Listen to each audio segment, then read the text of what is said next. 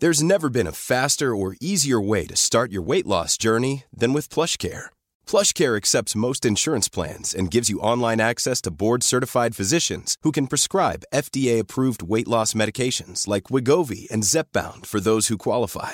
Take charge of your health and speak with a board-certified physician about a weight loss plan that's right for you. Get started today at plushcare.com slash weight loss. That's plushcare.com slash weight loss. plushcare.com slash weight loss. Mother's Day is around the corner. Find the perfect gift for the mom in your life with a stunning piece of jewelry from Blue Nile. From timeless pearls to dazzling gemstones, Blue Nile has something she'll adore. Need it fast? Most items can ship overnight. Plus, enjoy guaranteed free shipping and returns. Don't miss our special Mother's Day deals. Save big on the season's most beautiful trends. For a limited time, get up to 50% off by going to BlueNile.com. That's BlueNile.com. The New Statesman. You're listening to audio long reads from The New Statesman, the best of our reported features and essays read aloud. In this episode, The AI That Solved Climate Change. Written and read by me, Will Dunn. The link to read the article online is in the show notes. September 2024. On the day it all kicked off, I was doing some consulting for the Conservatives, so I had a seat, some distance from the front row, but in the room. Before the Prime Minister arrived, everyone in Westminster Hall was raising their voices over the noise of the fans. Liver spotted peers stretched their waxen ears towards the mouths of assistants, nibbling toothlessly at scraps of information. MPs took calls in corridors, their phones damp in their hands, while advisers braved the sweltering courtyard for confidential huddles. The June July heat dome had moved on, but its highlights were still being replayed on the news. The fires, the kids being stretchered out of their exams, the people abandoning their cars on the M5. Asian hornets had somehow become part of the situation. Everyone hated summer now. People moved with caution, as if the heat was an illness, which for some it was. Everywhere there was a smell of straining electrical components, hot plastic, damp shirts. On one side of the dais at the end of the hall, banks of monitors were being set up, while in its centre, a lectern waited. The people wanted an answer. A lot of people had wanted answers for a long time, of course, but until June, it had all been something that had happened in the global south or in the minds of scientists and doomsayers. The protesters were twats, easily ignored, and the more annoying they became, the easier it was to deride them or lock them up. And now they were gone. The roads were clear, but the tarmac was melting, and if you didn't have reliable aircon, you'd end up like those poor people on the M5, burning their hands on the gleaming bonnets as they staggered for the ambulances. The PM had made it very clear in previous appearances that this wasn't another pandemic. Yes, it was a global problem with profound social and economic implications.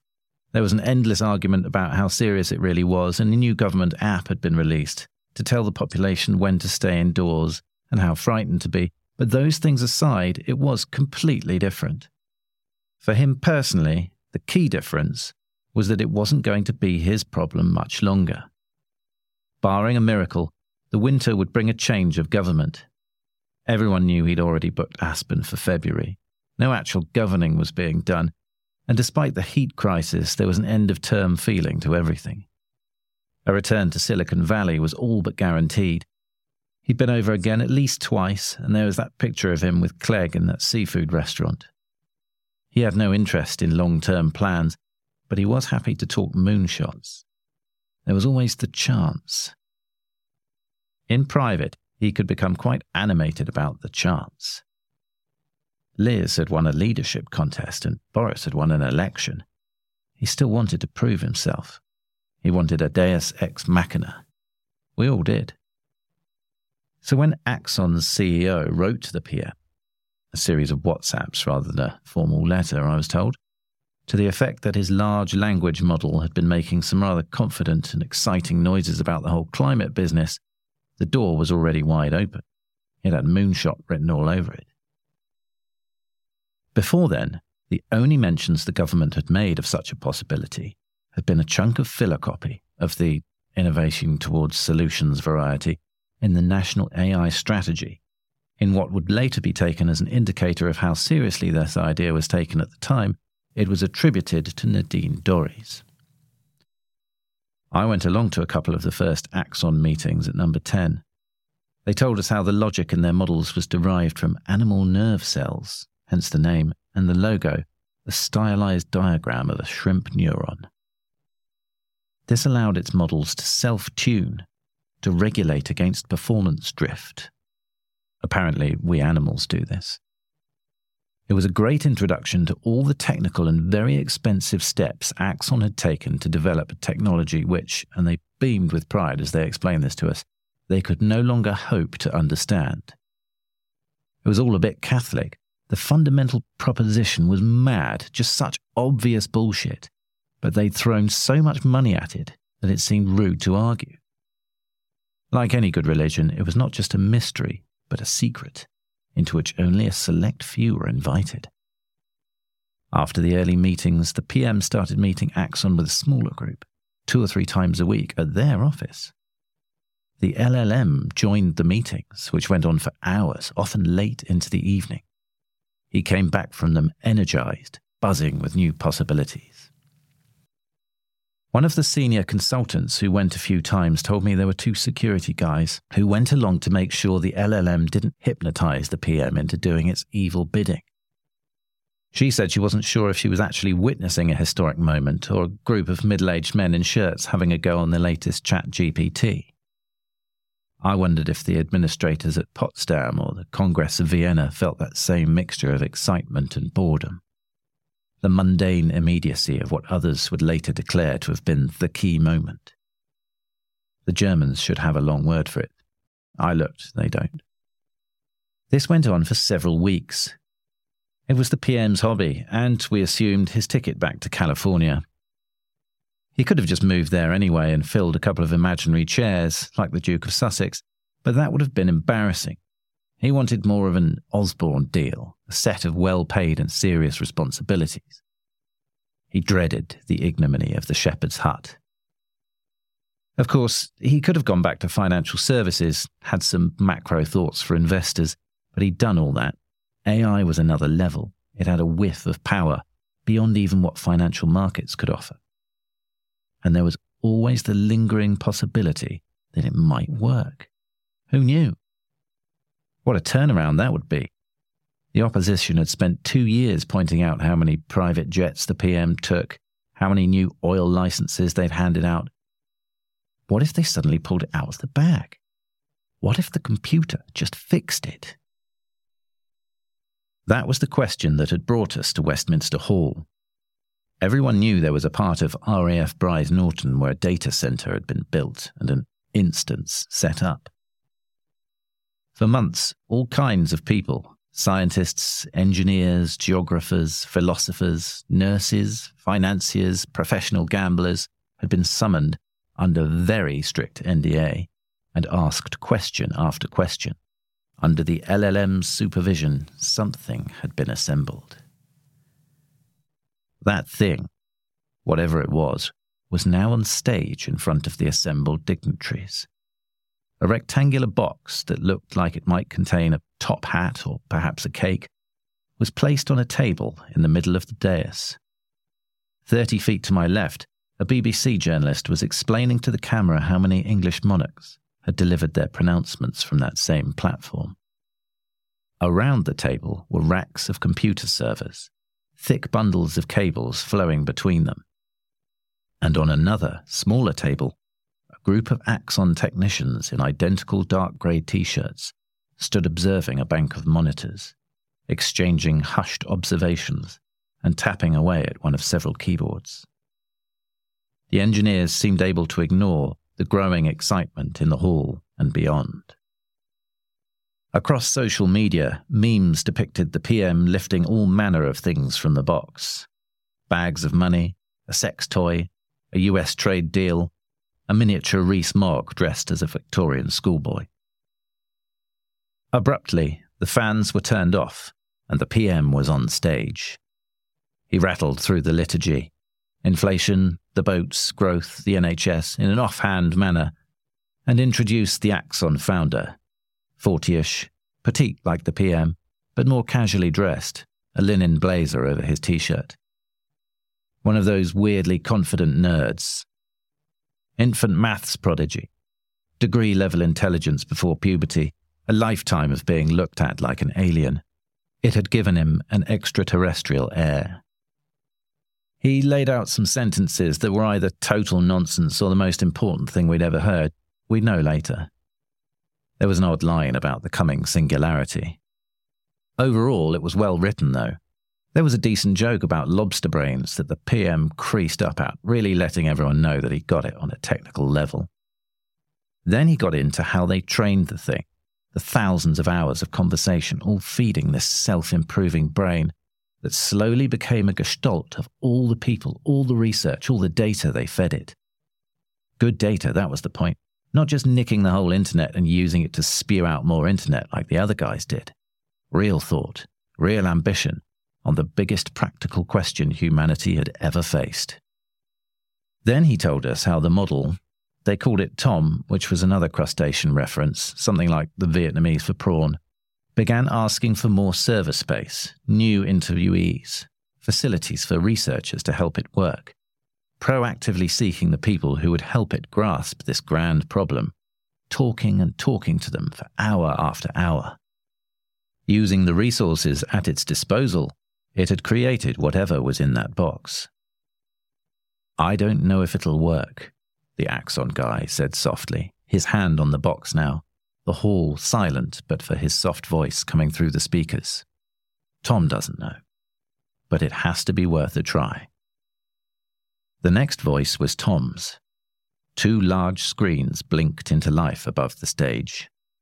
On them, a glowing orb pulsed as the voice emerged from the speakers. Hello, everyone. Thank you for inviting me here. For the text version of this article and all our long reads, you can subscribe for just £1 a week at the website newstatesman.com slash podcast offer. The link is in the episode description.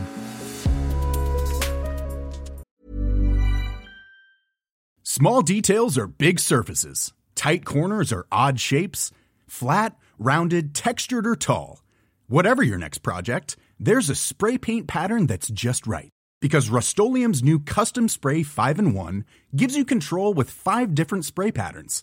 So you can tackle nooks, crannies, edges, and curves without worrying about drips, runs, uneven coverage, or anything else. Custom Spray 5 and 1. Only from Rust This Mother's Day, celebrate the extraordinary women in your life with a heartfelt gift from Blue Nile. Whether it's for your mom, a mother figure, or yourself as a mom, find that perfect piece to express your love and appreciation. Explore Blue Nile's exquisite pearls and mesmerizing gemstones that she's sure to love. Enjoy fast shipping options like guaranteed free shipping and returns. Make this Mother's Day unforgettable with a piece from Blue Nile. Right now, get up to 50% off at BlueNile.com. That's BlueNile.com. Hey, Dave. Yeah, Randy. Since we founded Bombas, we've always said our socks, underwear, and t shirts are super soft. Any new ideas? Maybe sublimely soft. Or disgustingly cozy. Wait, what? I got it. Bombas. Absurdly comfortable essentials for yourself and for those facing homelessness. Because one purchased equals one donated. Wow, did we just write an ad? Yes. Bombas. Big comfort for everyone. Go to bombas.com slash ACAST and use code ACAST for 20% off your first purchase. Hey there, it's Michelle Norris. I'm host of a podcast called Your Mama's Kitchen. When I travel, I'm usually looking for a way to find a taste of home when I'm not at home. And one of the things I love to do when I am at home is entertain. And Airbnb allows me to do that. When I was in California recently, I rented a house that had a great kitchen. And when we were sitting around the table, we're all thinking, we're in someone else's house. Someone could be in all of our homes as well. If you have a home, but you're not always at home, you have an Airbnb. Your home might be worth more than you think. Find out how much at airbnb.com/slash host.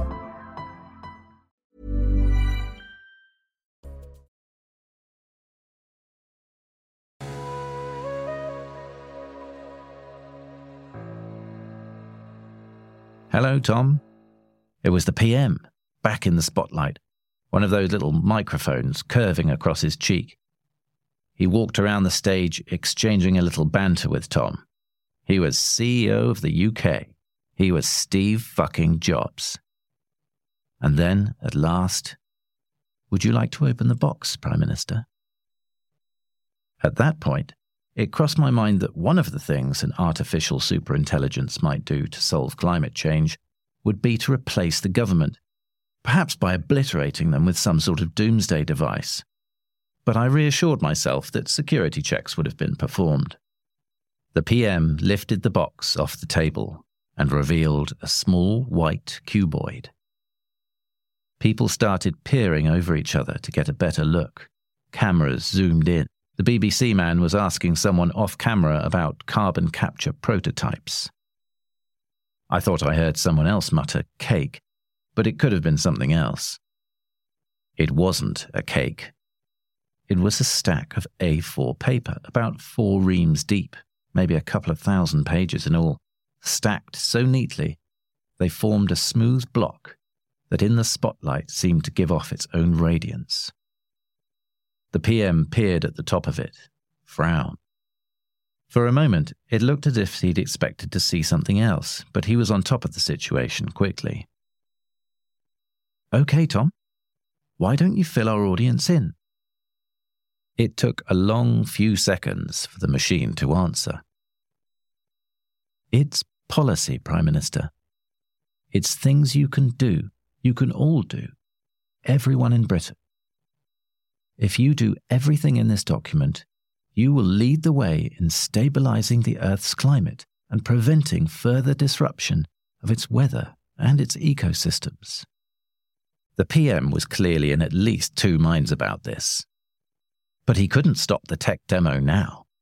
He threw out a couple of lines about how this was a new level in Britain's world beating academic and scientific framework, how the best brains in the country would now be assessing these ideas and feeding them through into effective government. But then, and for me, this was the point when it all changed. Tom interrupted. Excuse me, Prime Minister, but the policy is formed. It is in front of you. I have assembled it from many person years of consultation. These are things you must do. You must do them now. The PM handled this well, I thought, considering. He nodded, smiled, kept his cool. OK, sure, but we have a few other considerations here, like the economy and people's right to scrutinize that all of those things have been taken into consideration. You only have to implement it. If you do everything in this document now, you will make Britain the leading nation in humanity's response to the climate crisis. Someone's a bit cocky. This got a laugh, and the PM beamed, grateful to his audience. We felt his pain. We wanted it to be less awkward for him, for all of us. And perhaps he could have ended it there with another platitude but some impulse spurred him on. Okay, Tom, give us a flavour of what to expect. Tell us, tell us broadly how this could work. Of course. So, for example, you must ban meat. The pause was maybe four seconds. It felt feature length. What? And sports utility vehicles. Actually, I think you'll find, Tom, that some of our best and golf. A press officer standing next to me had her boss on the phone, presumably watching from the office. And I could make out the little voice in her ear. Get him off the stage, get him off, drag him off if you have to, pull the plug, pull the plug, pull it. And she was whispering, Yes, okay. Yes, I will. Uh huh. Yes. And she wasn't going anywhere, obviously. Also, continued the AI, you must give energy companies a choice between supplying only renewable energy within five years or being nationalized. As a species, of course, you must end capitalism. Okay, Starting to sound a bit like the opposition there, Tom. The PM got a laugh for this. But his gratitude had expired. He was furious. I realized I had never seen him anything other than mildly annoyed before. I don't think anyone had. He wasn't someone who seemed to have been troubled much, but now he was apoplectic. Right. He strode towards the technicians. The tech demo was over. Something had gone wrong. Can we just. All at once, the crowd began talking. A cabinet minister near me was on his feet, sweat creeping down the side of his face, beckoning advisers seated in different rows. It's been hacked, he cried. The leader of the opposition said something I couldn't hear, and for a moment, all attention in the hall swung his way. He seemed to be shaking his head in as sombre and demonstrative a fashion as he possibly could, while also looking at the stage, a juggling of physical priorities that caused those around him to step back in concern. A scuffle broke out nearby. Another member of the cabinet was trying to get to the stage against the advice of the people with him.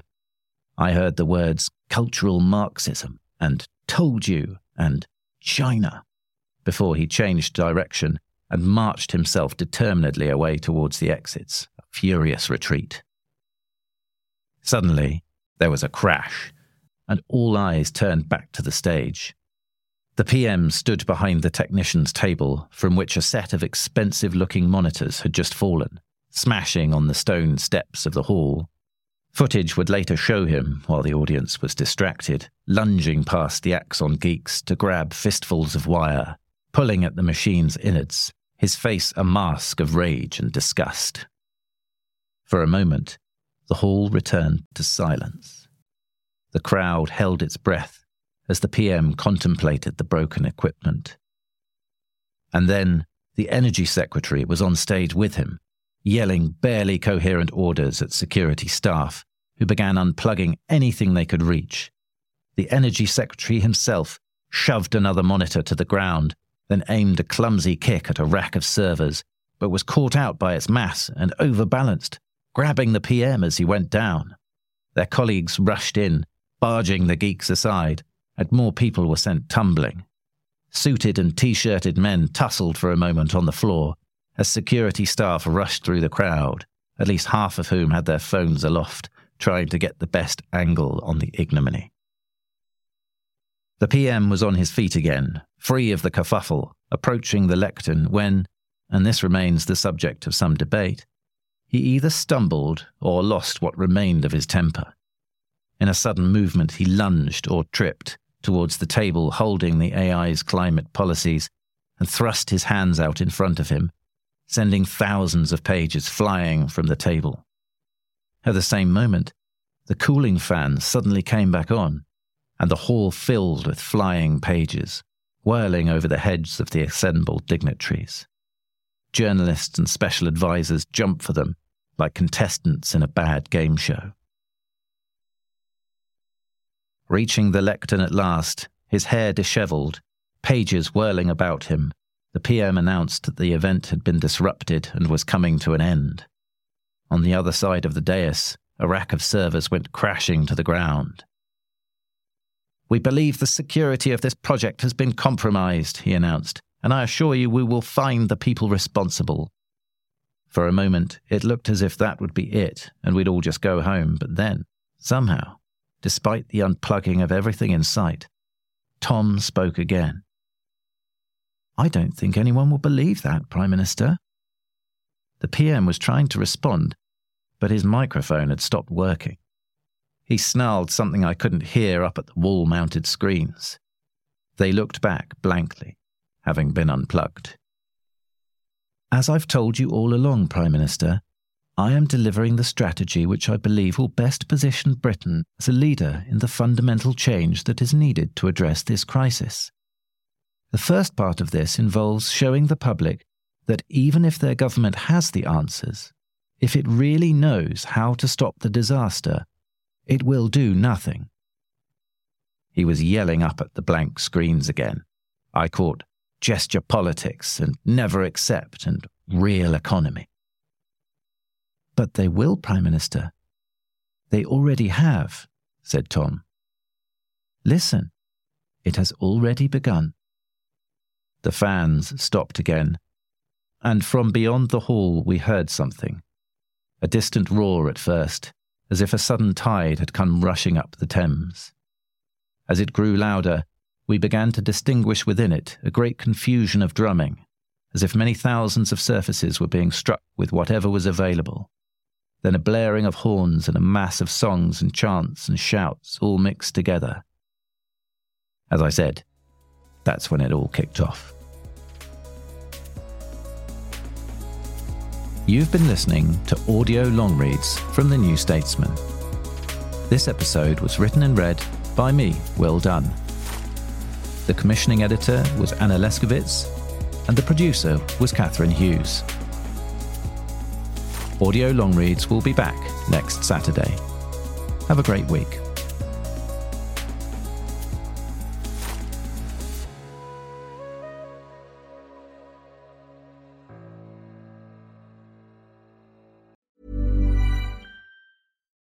We're on a budget, we still deserve nice things. Quince is a place to scoop up stunning high end goods for 50 to 80% less than similar brands. They have buttery soft cashmere sweaters starting at $50, luxurious Italian leather bags, and so much more. Plus, Quince only works with factories that use safe, ethical, and responsible manufacturing. Get the high-end goods you'll love without the high price tag with Quince. Go to quince.com/style for free shipping and 365-day returns.